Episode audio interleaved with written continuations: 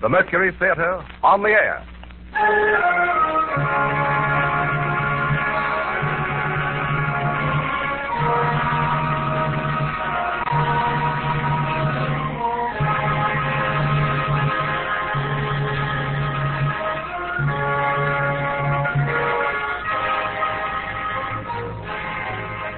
The Columbia Broadcasting System takes pleasure in bringing you the 12th in its series of weekly broadcasts featuring Orson Welles and the Mercury Theater on the air. Tonight, Broadway's and radio's most celebrated theatrical producing company brings to life the best-loved character in detective fiction, the immortal Sherlock Holmes. The play is Orson Welles' own adaptation for radio of William Gillette's enduring melodrama based on the famous stories by Sir Arthur Conan Doyle. Before the performance begins, here is the director of the Mercury Theater, the star and producer of these unique broadcasts, Orson Welles. Good evening.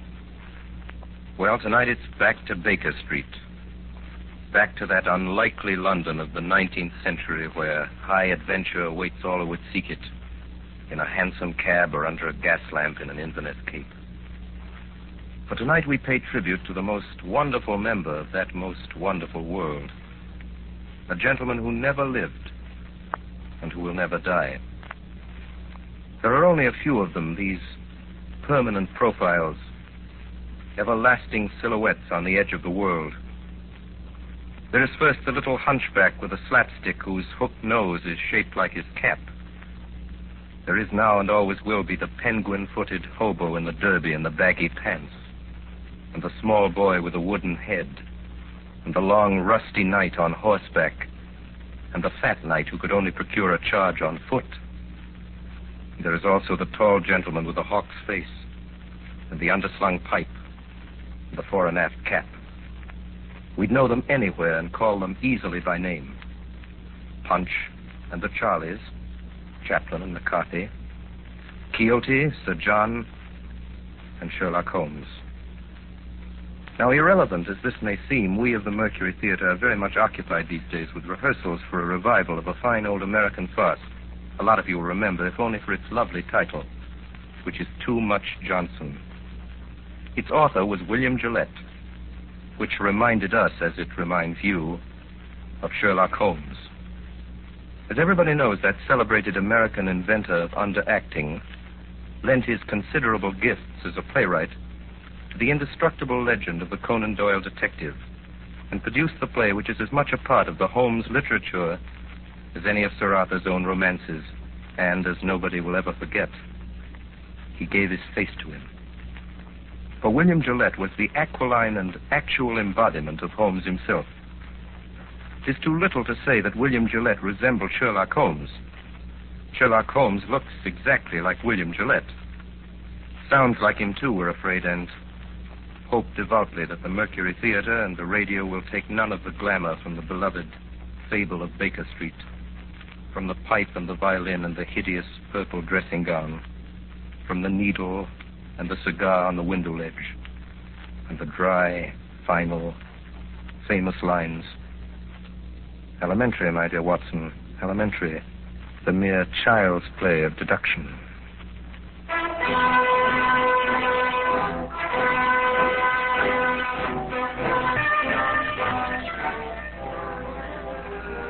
My name is Watson. I am a doctor. It was in the year 1880 that Holmes and I were introduced by a mutual acquaintance. At the time, we were both looking for a lodging that would suit our moderate means. This we found on the second floor of a house at 221B Baker Street. And it was during the years that we occupied these chambers together that Holmes established his unique international reputation as a consulting detective. During that, my modest share in giving an account of some of his most famous cases. Most famous of these are the ones of which I have written under the names of the Speckled Band, Sign of Thor, Hound of the Baskervilles, and A Study in Scarlet. They represent, however, only a minute fraction of the 643 cases Holmes successfully solved during the years that we shared the lodgings in Baker Street. Other cases I hope one day to give to the world include the Tarleton murders, the sudden death of Cardinal Tosca, the adventure of Ricoletti, of the club foot and his abominable wife, the case of Mrs. Ferentosh, the circus belle, and the case of the royal family of Scandinavia. each illustrate in their own way the remarkable genius of my friend Sherlock Holmes. Since my marriage three years ago, Holmes has continued to occupy the Baker Street lodgings by himself. And here almost every afternoon when my work in the office is finished, I'm in the habit of calling on him. The sitting room as you go in is exactly as it has been for the past 13 years. The worn bearskin rug, the huge sofa covered with faded chintz, the mantelpiece cluttered with miscellaneous objects, unanswered letters, and piles of loose tobacco. On one side of the fireplace, in a deep armchair, his pipe cut dressing gown, sits Sherlock Holmes with his violin under his chin.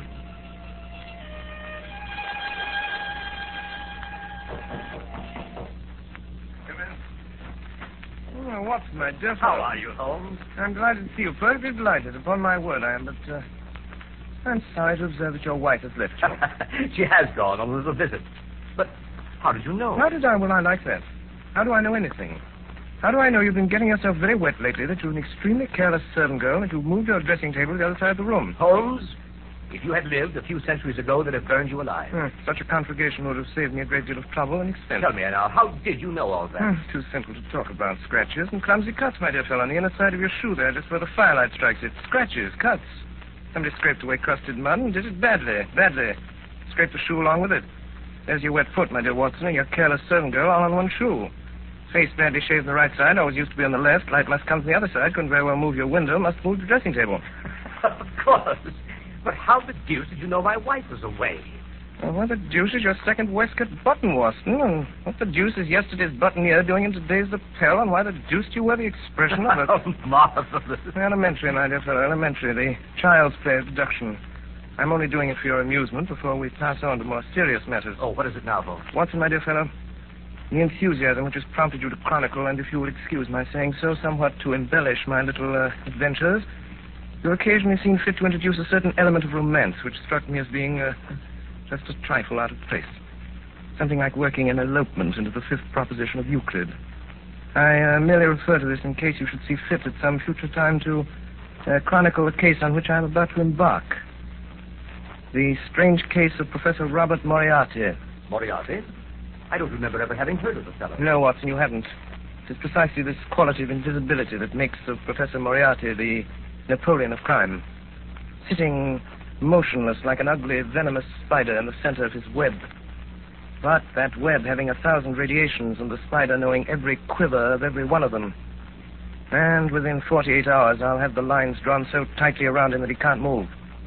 I'll arrest him and his entire gang. Why, Holmes, this is a very dangerous. My dear fellow, it's perfectly delightful. My whole life is spent in a series of frantic endeavors to escape from the dreary commonplaces of existence. For a brief period, I escaped. Well, Congratulate me. The day before yesterday, I received in this room the visit of a certain foreign nobleman who has recently inherited a very considerable title and who is about to be married.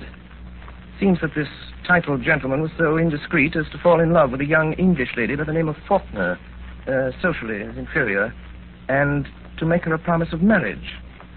Uh, later, at his family's insistence, the thing was broken off, and the young lady died shortly after with a broken heart, leaving behind a sister. Also, considerable evidence in the form of letters, photographs, and jewelry with inscriptions. These the sister kept. These, together with the sister, are now being held in a house in St. John's Wood by a pair of blackmailers who go by the name of Chetwood. So far as you see, my dear Watson, a fairly ordinary case of blackmail hardly worth my attention. Last night, on my inspection, a certain element revealed itself which renders the case far more important than I had expected. And that element was. Professor Moriarty. Come in. Beg pardon, Mr. Holmes. Mm, Yes, Billy, what is it? Gentleman to see you by the name of Foreman. Show him in, Billy. Show him in. Yes, Mr. Holmes. Come in, Mr. Foreman. Mm, Good evening, Foreman. Good evening, Mr. Holmes. Uh, Watson, this is Inspector Foreman. Since the day before yesterday, he occupies the position of butler under the name of Judson in the home of Mr. and Mrs. Chetwood, uh, blackmailers of St. John's Wood. Well, Foreman, any news? Yes, sir. This morning, a little after nine, Chetwood and his wife drove away in a four-wheeler. They returned about eleven. Bassick was with them. You know him, sir. Mm, yes. When I last had the occasion to meet Mr. Bessick, he got two years for safecracking. Go on, Foreman. Well, they took this man Bassick into the library. I got a look at him from the outside, and there he was opening up the safe. where they'd been keeping the letters. Go on. In the end, when they got the safe open, it was empty. Hmm. The letters were gone. It seems like the Faulkner girl got them back somehow. That got them pretty excited. Bassett went out to send a telegram. Have you got a copy of it? Yes, yes. Here it is, sir. It's in code. Hmm. Moriarty. I thought so, Watson. This case is taking a most promising turn. Foreman, you return at once to the house at St. John's Wood. Within ten minutes, I shall be there myself. If I remember correctly, the kitchen is immediately below the drawing room.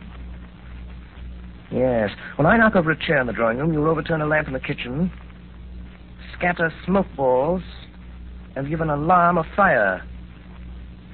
All other instructions remain unchanged. Very good, sir. Hurry, Foreman. Yes, Mr. Holmes. Well, my dear Watson, begins to look like a most interesting evening.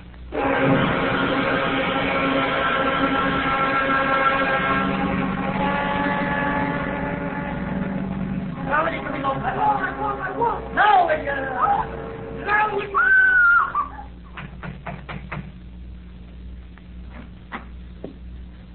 Ah, good evening.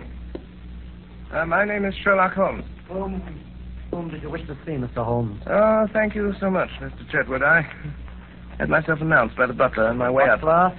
I didn't. Oh, very well. Oh, here he is. Yes, Judson. Miss Faulkner begs Mr. Holmes to excuse her.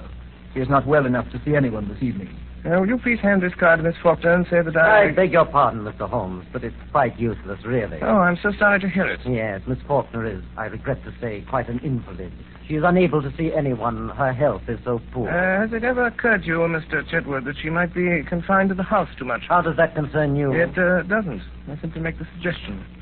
Might like to think it over. Tell about this name. Judson, sir. Uh, very well, Judson. Uh, Go on, take my card up. Very good, sir. Well, this is really too good. Why, of course, you can take up your card or your note or whatever it is if you wish it so much. I was only trying to save you the trouble. Yeah, thanks. It's hardly any trouble at all. to Send up a card. You know, Mr. Holmes, you interest me very much. Oh, really? On my word, yes. We've all heard of your wonderful method, the astonishing manner in which you gain information from the most trifling details. Now, I dare say in this brief moment or two, you've discovered any number of things about me. Uh, nothing of consequence, Mr. Chetwood. I hardly more than asked myself why you were so distressed to see me at this particular moment, and what there can possibly be about the safe in the lower part of that desk to cause you such painful anxiety. Very good. Very good indeed. If those things were only true now, I'd be wonderfully impressed. It would be absolutely remarkable. Excuse me, sir. Ah, Judson, A message for you, Mr. Chetwood. you'll excuse me, I trust. It's from uh, Miss Faulkner. Well, really, she begs to be allowed to see you, Mr. Holmes. She absolutely implores it.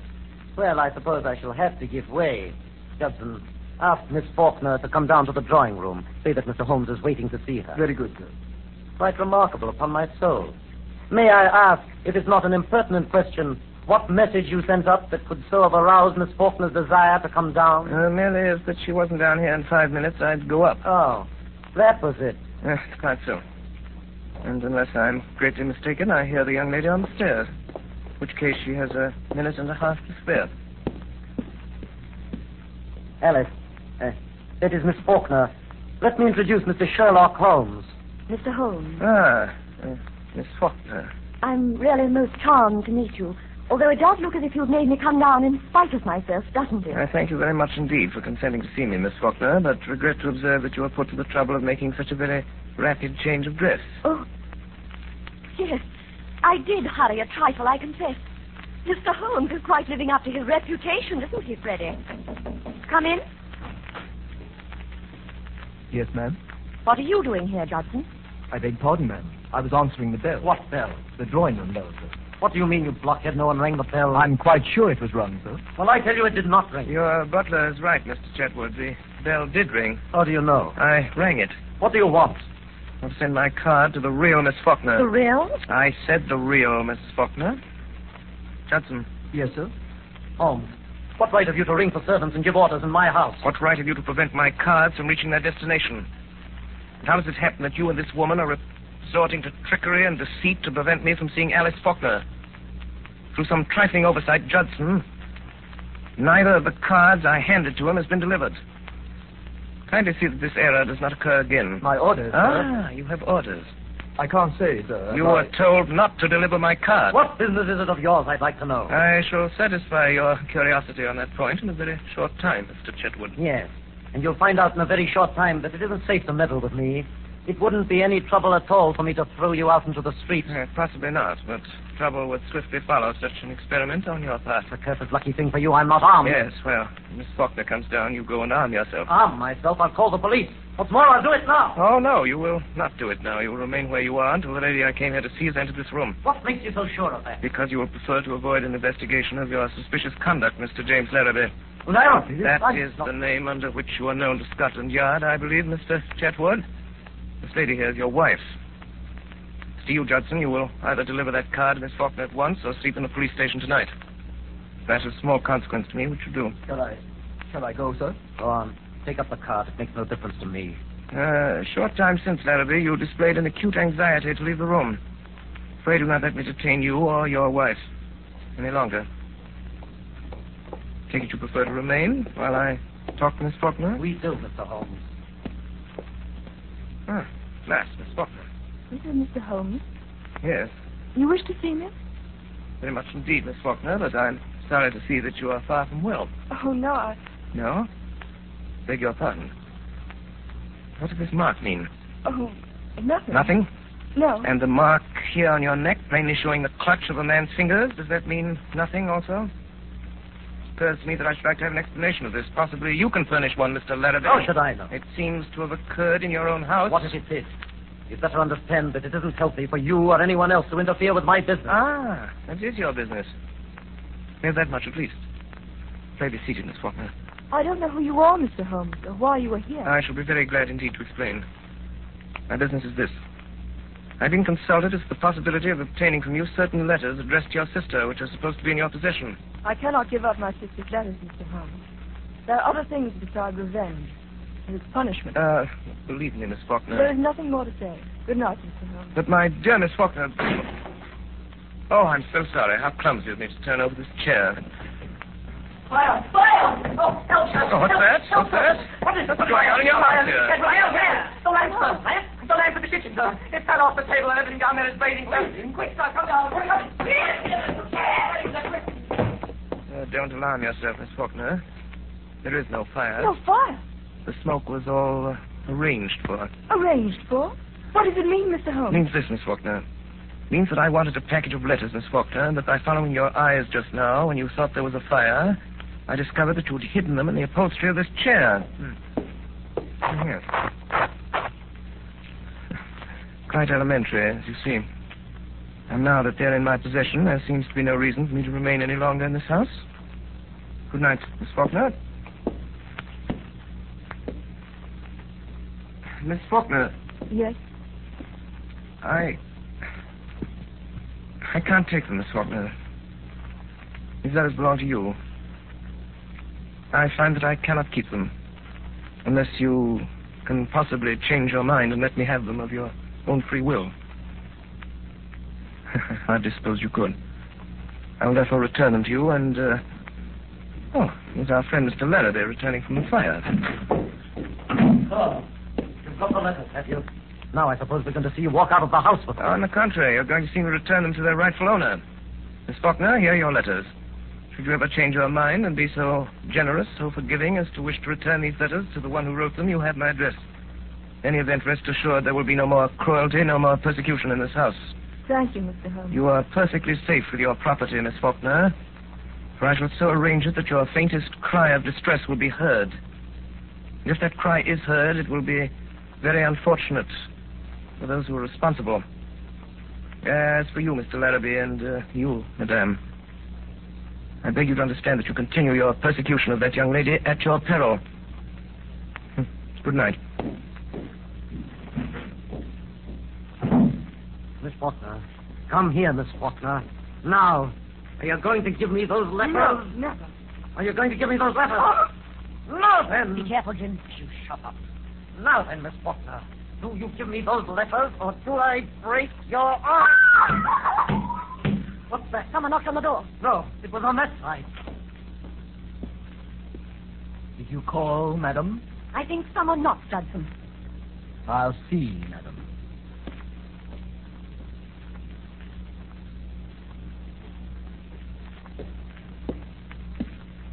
I beg pardon, madam, but there's no one at the door.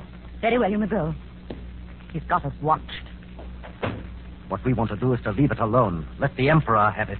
You mean Professor Moriarty? That's who I mean. Once let him get at it, he'll settle it with Holmes pretty quick. Don't you worry a minute. I tell you, Professor Moriarty will get at him before noon tomorrow night. He won't wait long either. And when he strikes, it means death.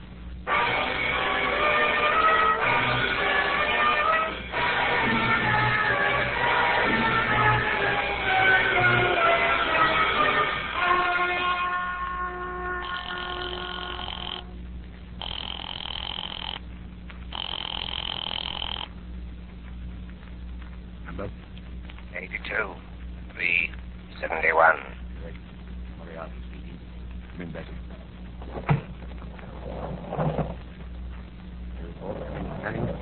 Everything with a trap. Disinflated by an expert. Manning? Manning has disappeared. Disappeared. Sherlock Holmes again. Now this Blatterby job. He's in on that, too. And that's where he's made his mistake. Mr. Holmes is playing rather a dangerous game, Bassick. Inspector Wilson tried it seven years ago. Wilson is dead. Two years later, Henderson took it up. We haven't heard anything of Henderson lately, eh? Not a thing, sir. Oh, we'll see about that. This Holmes is rather a talented man. He doesn't realize there isn't a street in London that'll be safe for him if I whisper his name to Cragen. I might even make him a little call myself, just for the satisfaction of it. Just for the satisfaction of it. Baker Street, isn't it? this Place? Baker Street, eh? Baker Street, sir. We could make it safe. We could make it absolutely safe for three streets in every direction. Yes, sir, but we could. We've done it over and over again elsewhere. Police decoy, men in every doorway. Do this tonight in Baker Street. Nine o'clock, call his attendants out on one pretext or another and keep them out. You understand? I'll see this Sherlock Holmes myself. I'll give him a chance for his life. Magic. Yes, sir. Notify the Lascar that I may require the gas chamber at Stepney tomorrow night. And have Craig in there at a quarter before ten with his crew. Tell Larrabee I shall want him to write a letter to Mr. Sherlock Holmes, which I shall dictate. Meet me here at seven. Magic. Place your men at nine tonight for Sherlock Holmes's house in Baker Street. You still go there yourself, sir? I will still go there myself. This meeting tomorrow night, sir. Get him in the gas chamber. If I fail to kill him in Baker Street, you'll have him in Swandam Lane. Either way, I have him, Bassett. Two strings to our bow. Two strings, eh, Bassett? Ah.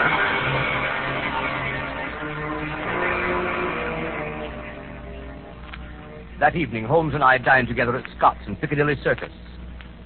After dinner, we went to a concert at Queen's Hall. I can still see him on this particular night of the Moriarty case, well knowing that his life was in peril, sitting beside me in the stalls, wrapped in the most perfect happiness, listening to Sarasate play the violin, gently waving his long, thin fingers in time to the music.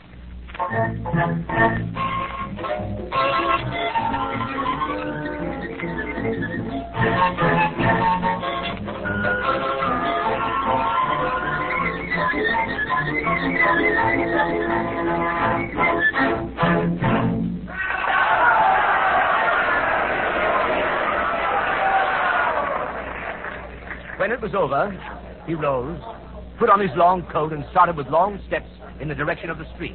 Come, my dear Watson. Go on to Baker Street. I have an idea that very soon we shall be receiving a most interesting visit.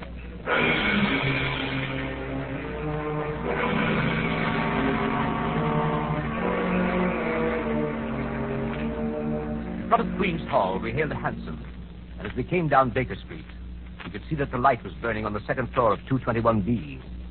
We went up the dark, narrow stairs.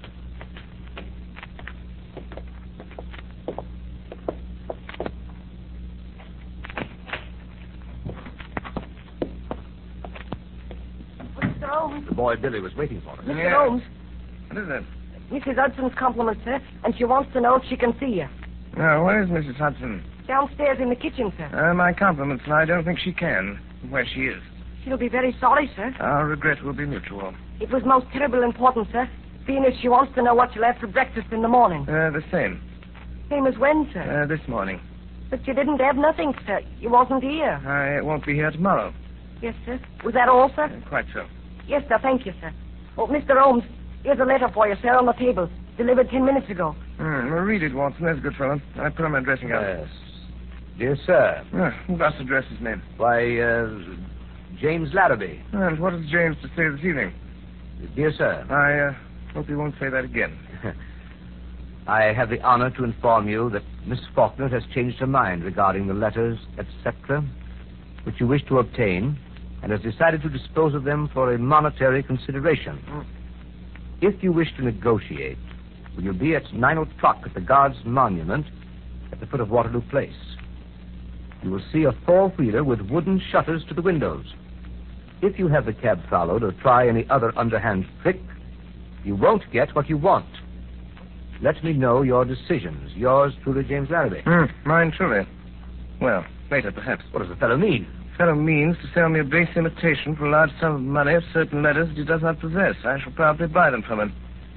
Now, see if I have the points. Tonight, 11 o'clock, Guards Monument, cab with wooden shutters, no one to come with me, no one to follow. Or I don't get what I want. Quite right. Ah. But uh, this cab with the wooden shutters. Mm, merely a little device to keep me from seeing where they're taking me. Billy, Yes, sir. uh, give this to the man. It was and, a uh, woman, sir. Oh, young or old? Looked quite young, sir. Uh, handsome? Four-wheeler, sir. Mm, uh, seen the driver before? Yes, sir. But I can't think where. Uh, hand this to the lady. Apologize for delay and look at the driver again. Yes, sir. But, my dear Holmes, you didn't say you would go. But I certainly did. This fellow means mischief. This fellow means the same. I beg pardon, sir. A message come over from the chemist on the corner to say a man has been hit by a bus. Looks like his legs broke. And would Dr. Watson kindly step over and help till the ambulance Oh, you comes? certainly are going at once. I'll be back in a minute, Holmes. Uh, Billy, Yes, sir. who brought that message? Boy from the chemist, Ah, sir. yes, of course, but which boy? Must have been a new one, sir. I ain't seen him before. Billy, get downstairs quickly. Look after the doctor. The boy's gone. There's a man with him. It means mischief. Let me know. Don't stop to come up. Ring the doorbell. I'll hear it. Ring it loud. Yes, sir.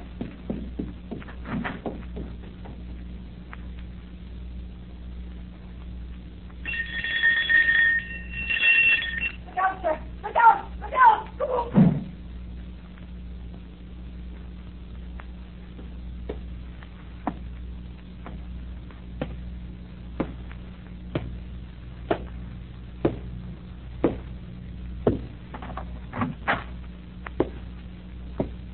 dangerous habit, Mr. Holmes, to finger loaded firearms in the pocket of one's dressing gown. I give you my word, Professor Moriarty. You'll be taken from here to the hospital if you keep your hand behind you like that. Uh, Ah, that's better. Hmm. In that case, please put your revolver on the table. You evidently don't know me. I think it's quite evident that I do. Uh, pray have a chair, Professor. I can spare you five minutes. That's what I have to say. Uh, careful. You about to do, Professor Moriarty? Look at my watch. I'll tell you when your five minutes is up. It is your intention to pursue this case against me? Uh, that is my intention. To the very end. I regret this. I share your regret, Professor, but Do you think that I would be here if I hadn't made the streets quite safe in every respect? I could never so grossly overestimate your courage as that, Professor Moriarty. Do you imagine that your friend the doctor and your boy Billy will soon return? What? So, it leaves us quite alone, doesn't it, sir? quite alone. So that we can talk the matter over quietly, Mr. Holmes, and not be disturbed. In the first place, I wish to call your attention to a few memoranda which I have jotted down, and which you will find that... uh, here they are. Lecoq, don't do that. Hands down, quickly. Go farther away from that memorandum book you're talking about. I was uh, really about to pick out a small notebook. Well, merely don't do it. I don't want it. Got one of my own. If you want it, we'll have someone get it for you. I always like to save my guests unnecessary trouble. I observe that your boy doesn't answer the bell. Hmm. No, but I have an idea that he will before long. It may possibly be longer than you think, Mr. Holmes. What? That boy. Yes. That boy. Yeah, Hmm, at least we'll try the bell once more, Professor. Doesn't it occur to you that he may possibly have been detained, Mr. Holmes? It does, Professor. Uh, but it also occurs to me that you're in very much the same predicament, Professor Moriarty. I beg pardon, sir. Someone tried to hold me, sir. Yeah, it's quite evident, however, that he failed to do so. Yes, sir. He's got my coat, sir, but he ain't got me. Billy, Yes, sir. Billy, the gentleman I'm carefully pointing out to you with his 45 desires to have us gather something of his left hand inside coat pocket. He's not feeling quite himself today, and the consequence of his trying to do it himself might prove fatal. I suggest you attend to it for him. Yes, sir. Is this it, sir? This gun? Uh, quite so. Quite so. Put it on the table. Uh, not there, Billy. On this table. I can reach it. More like it. That's all, Billy. Still, I see if he's got another, sir. Why, Billy, you surprised me.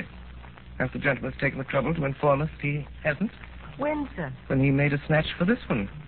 And now, Professor, now that we have your little memorandum book, you think of anything else you'd like before Billy goes? Any little thing you've got that you don't want? so sorry. That's all, Billy. Thank you, sir. Listen, Holmes, to me. On the 4th of January, you crossed my path.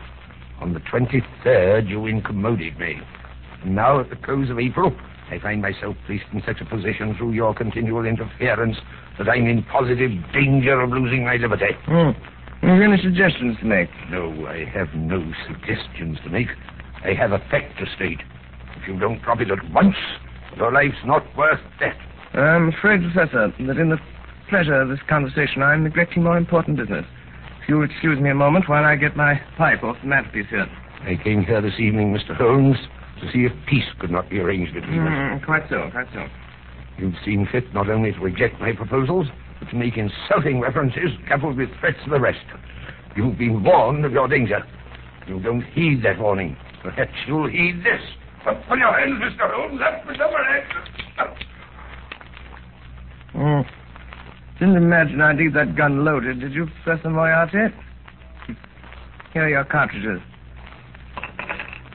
Well, I didn't suppose you'd want to use that gun again, so I took them out while you were talking and put them in my pocket.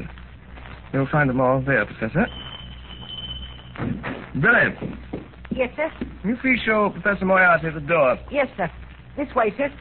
Don't ever say I didn't warn you, Mr. Holmes. Uh, no, no, Professor Moriarty. No. I never will. Billy, come here. Yes, sir. Billy? Billy, you're a good boy. Yes, sir. Thank you, sir.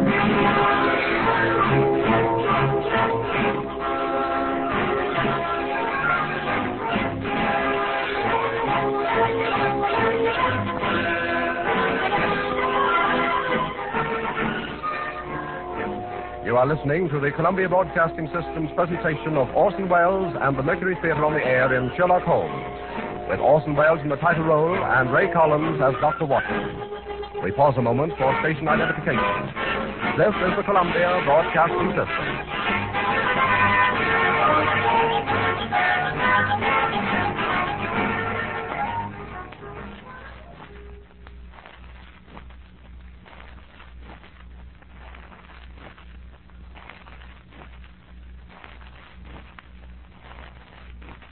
We continue now with the CBS presentation of Sherlock Holmes, played by Orson Welles and the Mercury Theatre on the air.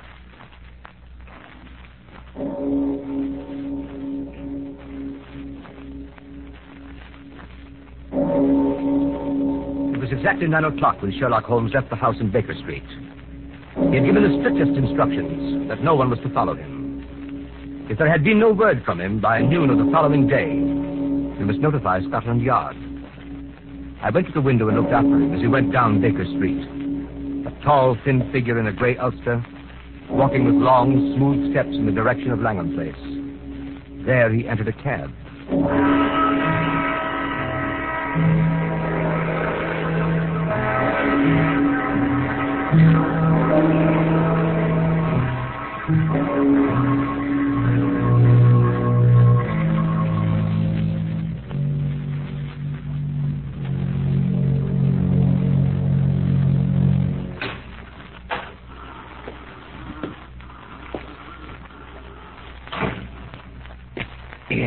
What are you doing, lighting matches here? That's what I'm doing. Chuck it. Why should I chuck it? There might be gas, you fool. There ain't no gas. It's been four days since we had gas in the room. And I still say there might be gas. Did you check it? Well, I will. Here goes. Ready? Give it a turn. And that'll do. Turn it off. Five minutes of that. All your troubles are ended. Here. What's that? That's it? That's right, Creighton. But you need it here, sir. I tell you here, sir. Be careful now, you boys. You've got a tough one tonight. Wait, said who, as I've heard? Sherlock Holmes. Oh. You mean that, sir? God's truth. It's going to count him out. Well, if you don't and he gets away, I'm sorry for you, that's all. Heck, the governor's here. Not the governor himself. Professor Moriarty. Shut up.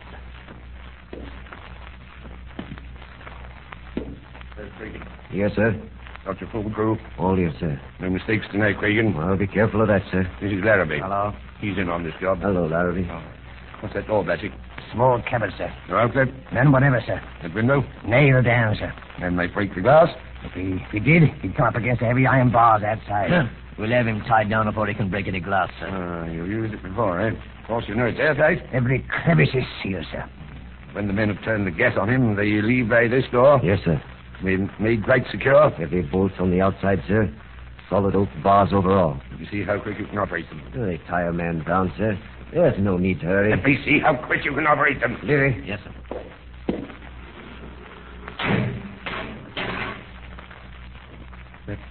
That's good. Open it up. Now, Cragen, and the rest of you, one thing remember. Whatever happens, no shooting tonight. Not a single shot. It'll be heard in the alley below. First thing is to get his revolver away before he has a chance to use it. Two of you attract his attention in front. The other come up on him from behind and snatch it out of his pocket. Then you have him. Arrange that, Cragen. Oh, I'll attend to it, sir. Mr. Larrabee, you understand? We wait for you. I understand, sir. They give you this opportunity to sell him the packet of letters you forged and get what you can for your trouble. A few hundred pounds doesn't interest me, Mr. Larrabee. What I am after is Holmes. I understand, sir. When you've finished and got your money, you whistle, and these gentlemen come in. Let's hear it. You hear that, Cregan? That's right. And Cregan, the proper moment, present my compliments to Mr. Sherlock Holmes and say that I wish him a pleasant journey to the other side. Come on, Batic. Good night, gentlemen. Good night. Good night, Larrabee. Good night, sir. All right, boys. Clear. When you hear the whistle, in you come. Right you are, sir. Larry, Yes, sir. you get down on the corner below. Let me know when he comes. I will let you know. Well, when you see him driving up, come down the alley and whistle three times. Very good, sir. Here. What's this? Ah! How did you get in? What are you doing in the back? Hey, What is it, Larry? A woman here in the back. Bring her in. Come on, you. Come on. Oh, oh, it's you, Miss Faulkner. It's true, then. How did you get to this place? I followed you in a cab. What have you been doing since I came up here? Informing the police, perhaps? No. I was afraid he'd come, so I waited. To warn him, I suppose. No. To warn him, yes.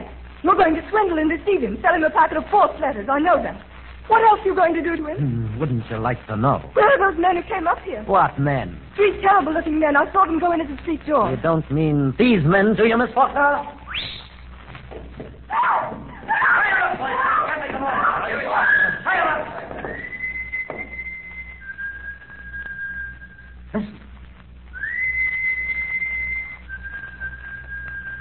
That's him. There he is now. What? Holmes? That's him. That's the signal. He won't have time to get her out. Shut her in there in the cupboard. Yeah, that'll do. In with her. Into the cupboard. Hey, there ain't no lock to this here cupboard. You'll have to try something in there. Here, this knife. This will hurt. That'll hold her. Now, now, quick, quick.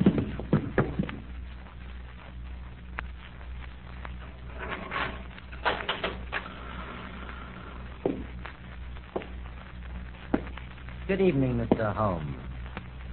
Ah, Mr. Larrabee. now, really, I certainly thought after all this driving about in a closed cab you'd show me something new. Uh, seen it before, have you, Mr. Holmes? Oh, well, a time or two. Now, to come to think of it, I nabbed a friend of yours in this place while he was trying to drop himself out of the window. Ed Colvin, the cracksman. Calvin, Calvin, never heard of them before. Well, you certainly never heard of him after. Sure of that. A race of counterfeiters used these luxurious chambers in the spring of 89. Well, one of them hid in that cupboard. We pulled him out with the heels. Quite interesting, but times have changed since then. Ah, so they have, Mr. Larrabee, so they have. Then it was only cracksmen, counterfeiters, pickpockets, and petty swindlers of various kinds. But now. Well, what now? Well, between you and me, Mr. Larrabee, we've heard some not altogether agreeable rumors. Rumors of some pretty shady work not far from here. Murder, too, of a very peculiar kind. I've always had a suspicion.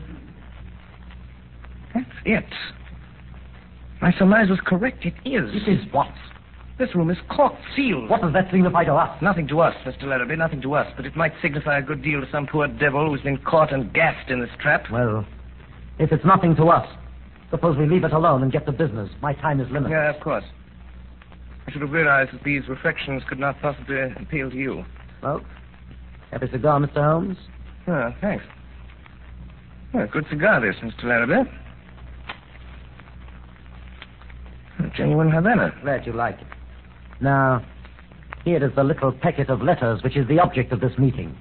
I haven't opened it yet, but Miss Faulkner tells me everything is there. I Uh, suppose, Mr. Larrabee, that as Miss Faulkner knows nothing about this affair, we omit her name from the discussion. What do you mean? Who told you she doesn't know? You did. Every look, tone, gesture, everything you've said and done since I've been in this room has informed me that Miss Faulkner has never consented to this transaction. It is a little speculation of your own. Oh, I suppose you think you can read me like a book. Oh, no, no, like a primer.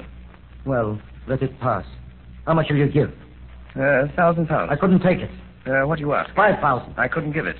Well, I've been offered four thousand for this little Why packet. didn't you take it? Because I intended to get more. Oh, that's too bad. If they offered four thousand, they'll give five. They won't give anything. Why not? They've turned the case over to me. Will you give three thousand? Mr. Larrabee, strange as it may appear, my time is limited as well as yours. I have brought with me the sum of £1,000, which is all that I wish to pay. If it is your desire to sell at this figure, kindly appraise me of the fact at once. If not, permit me to wish you a very good evening. Well, You can have it. It's too small a matter to haggle over.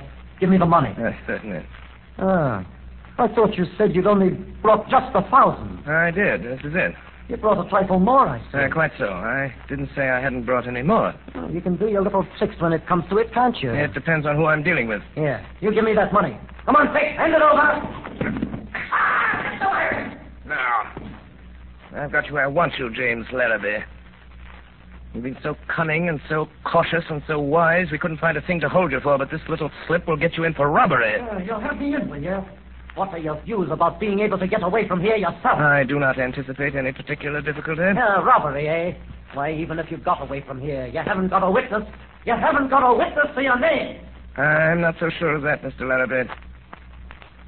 Not so sure of that. You usually fasten this cupboard door with a knife. Come away from that door. Faulkner! Stand back. Contemptible scoundrel, what does this mean? I'll show you what it means, Patrick. Quick. I'm afraid you're badly hurt, Miss Faulkner. Mr. Holmes, look, boy! You I'll uh, have to ask you gentlemen to wait just one moment, please. Here there. What's the idea of sitting down and writing? What are you writing? Writing your will, I suppose. No, no, only uh, a brief description of one or two of your gentlemen, the police. Wait a bit. You better listen to me, Mr. Holmes. We're going to tie you down nice and tight to the top of that table. Why, you surprised me, gentlemen. Thinking you're sure, sure of anybody in this room. And three bars gone out of that window. Bars or no bars, you're not going to get out of here as easy as you expect. There are so many ways, Mr. Larrabee, that I hardly know which one to choose. Well, you better choose quick, I can tell you that. I'll choose at once, Mr. Cregan. And my choice falls on this chair. Oh Well, I can get away with your arms, but now, there he is! Look at his cigar! Try him by the cigar! Look at his cigar! Look out! He's going to the window! He's up on the leg! He's trying out! Look at his cigar! He's quick! After him! There he goes! He's out! By the window! No, gentlemen, no, not by the window. I'm leaving by the door. Uh, by the way, I left my cigar for you on the windowsill. Good evening, gentlemen.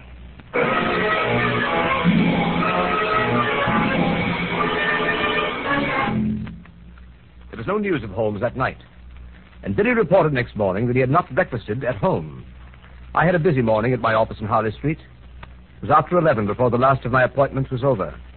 And still no news of Holmes.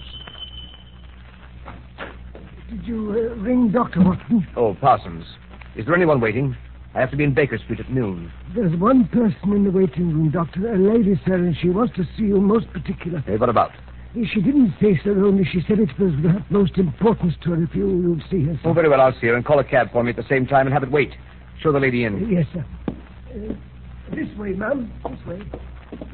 Oh, Doctor, it's awfully good of you to see me. I'm Mrs. H. DeWitt Seaton. Dear me, I didn't bring my card case. Or if I did, I'd lost it. Don't trouble about a card, Mrs. Seaton. They said you were Mr. Holmes's friend. Several people told me that, so several. They advised me to ask you where I could find him today, this morning. And everything depends on it, Doctor.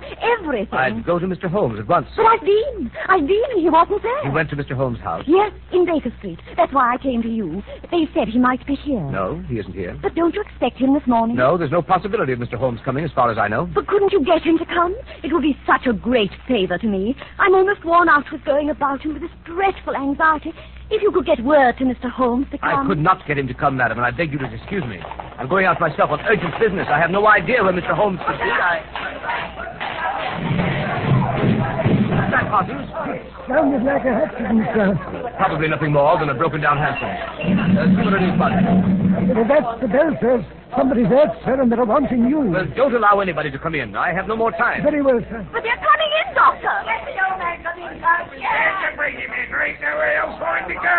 Can't the doctor drop his business and he can't come in when he's hurt. The doctors can't see anybody. He's got to come in. We can't leave him out in the street, can we? All right, help him in, Oh, Parsons. Doctor, it's frightful. Can I be of some use? Not whatever, Doctor? not whatever. But, Doctor, I must see the poor fellow. Oh, my leg, my leg. Uh, right this way, sir. Uh, Be careful of the sill, sir. Uh, that's it. The accident. You can't help the accident. Oh, you can't. That's plain enough. He was on the wrong side of the street, he was. No, no, over to this. No, no, I'll sit here. No, no, no, this is the chair, sir. Uh, don't you suppose I know where I want to sit down? You'll sit down here. That isn't the doctor. the doctor will have a look at you. Here's the doctor. that isn't the doctor. Yes, it is the doctor. Here, doctor. You just come and have a look at this old bloke, will you? He's hurt himself a little, then. are you a cabman? Yes, I'm the cabman. Well, I'll have you arrested for this. Arrested? Arrested, arrested, arrested. You can't arrest me. No, I can't, but somebody else can. Where's my hat? Where's my hat? My hat! My hat! Never mind your hat. I will mind my hat. and I'll hold you responsible. There's your hat in your hand. Go on, sit down. That isn't my hat. Here, you're responsible. I'll have you arrested. Here, come back. I'll go and stick around here. You know, I gotta go to ten minutes eating all. Bring your horse in here. I want to speak to him. I... Uh, Conspiracy. I won't stay in this place. If I ever get out of here alive. Now, what are you staring at me for, lady? Parsons, tell that cab to wait for me. I must see if he's badly Uh, hurt. Yes, sir. Now, my friend, if you'll sit quiet for one moment, I'll have a look at you. Well, stay still, will you? Well, how can I... Remarkable, remarkable weather we're having, eh, Doctor? Holmes. What on earth? How about having me remove some of this ridiculous disguise, Watson? Holmes! Is that you? Uh, quite so, my dear fellow, quite so. Holmes! Watson. Watson! Don't they get out that window. Look out the blind! What do you want me to do? Nothing. Already been done by Mrs. Larrabee here. Look out, Holmes. She can get out that Uh. way. I don't think so, Watson. Foreman! I got it, sir. Good work, Foreman. I'll take this lady in charge. Yes, sir. Very good, Foreman. Wait for me outside. Yes, Ah, Watson, my dear fellow, I regret to say that up to the present time, Professor Moriarty himself has not risen to the bait. Where do you think he is? In the open streets, under some clever disguise. Watching for a chance to get at me. And was this woman sent in here? Quite so, quite so. A spy. To let them know by some signal if she found me in the house. Now they know. Pull down that blind, Watson. I don't care to be shot at from the street. I imagine we shall hear from Professor Moriarty very soon now. Mr. Holmes, Mr. Holmes. What did I tell you? He's come, sir. From where? The house across the street. He was in there watching these windows. He must have seen something, for he's just come out. There was a cab waiting in front of this house, sir, and he's climbed up and changed places with the driver. Get out again quick, Billy, and keep your eye on him. Yes, sir. Thank you, sir. Watson, if you let me have a rather heavy portmanteau for a few moments, I won't do it any harm. Parsons, my large Gladstone over there in the corner. Bring it here, please. Yes, sir. Yes. Here you are, sir. Here's the portmanteau. Uh, thank you, Parsons. Put it down there. Mm, Thank you so much. Uh, Parsons, you ordered a cab for the doctor a short time ago. It's been waiting, I believe. Yes, sir, I think it has, sir. Be so good as to tell the driver to come in here and get a valise. When he comes, tell him that's the one. Uh, Mm, Very good, sir.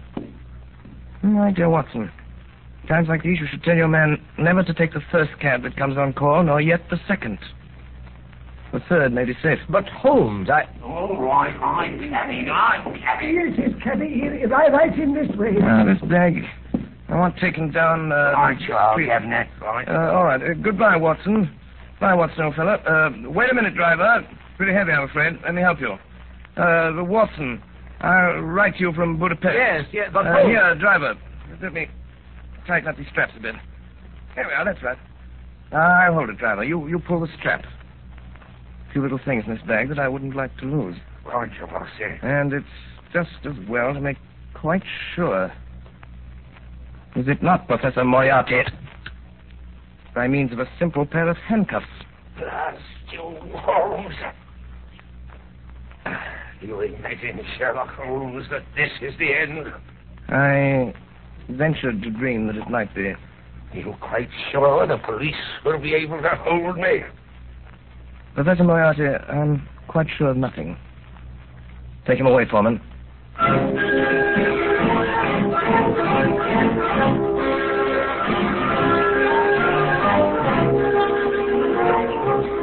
And so, my dear Watson, ends the strange case of Miss Alice Faulkner. Well, what about the letters? Oh, the letters. They were returned to their rightful owner over an hour ago. I suspected from the start that Miss Faulkner was really a nice girl at heart. Ah, dear. What is it, Holmes? I was just reflecting, my dear Watson. With Moriarty out of the way, London, from the point of view of the criminal expert, it's likely to become a singularly uninteresting city. One's morning paper, a veritable wilderness of boredom. Mr. Holmes, Mr. Holmes. Yes, Billy? There's a lady, sir. Been waiting for an hour. Says she's got to see you, sir. Case of murder, she says. She's got her face veiled. From which I deduce that she is a lady of over 41 and less than 45, of a strange, dark beauty and considerable social eminence, and that she has lived for some years in the Near East, and that she is now wearing a large blood ruby on the second finger of her left hand. Holmes, how do you know these things? It's amazing. Elementary, my dear Watson. Elementary. The child's play of deduction.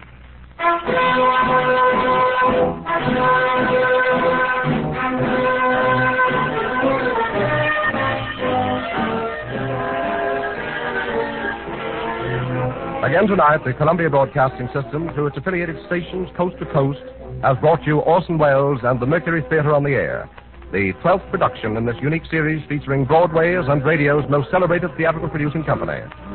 This evening, the play was Orson Welles' own adaptation of William Gillette's Sherlock Holmes. In the cast, Dr. Watson, played by Ray Collins, Alice Faulkner by Mary Taylor, Madge Larrabee by Brenda Forbes, James Larrabee by Edgar Barrier, Inspector Foreman by Morgan Farley, Cragen by Richard Wilson, Brassic by Alfred Shirley, Leary by William Allen, Billy by Arthur Anderson, Professor Moriarty by Eustace Wyatt, and Sherlock Holmes by Orson Welles. The orchestra was conducted by Bernard Herman, and the production was supervised for CBS by Davidson Taylor. Your announcer is Frank Gallup.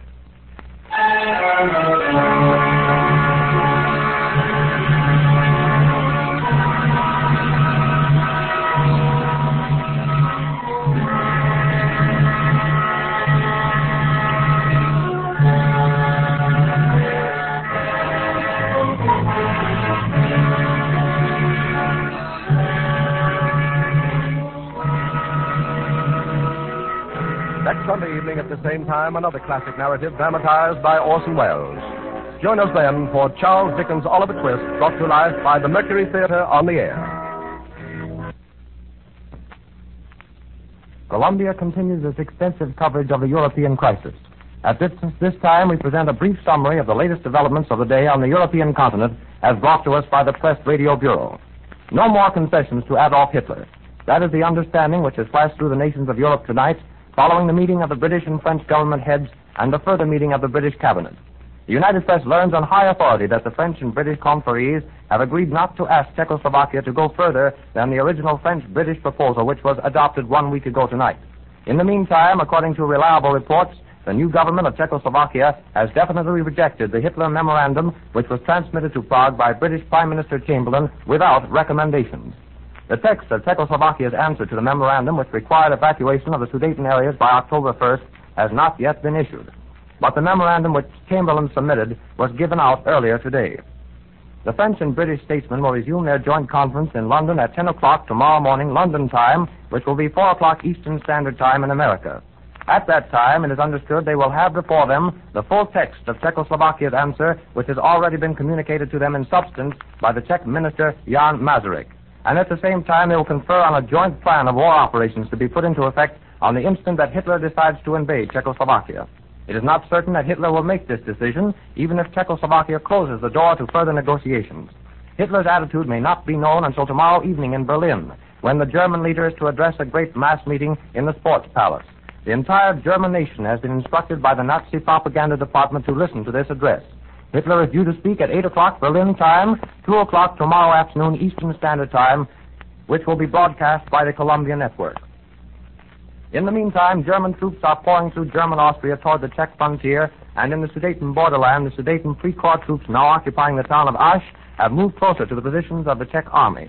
Refugees from Czechoslovakia are streaming across the border into Germany. These are mostly Germans, but one group of refugees were Americans from Prague who had expected to take a train from the city of Eger into Germany.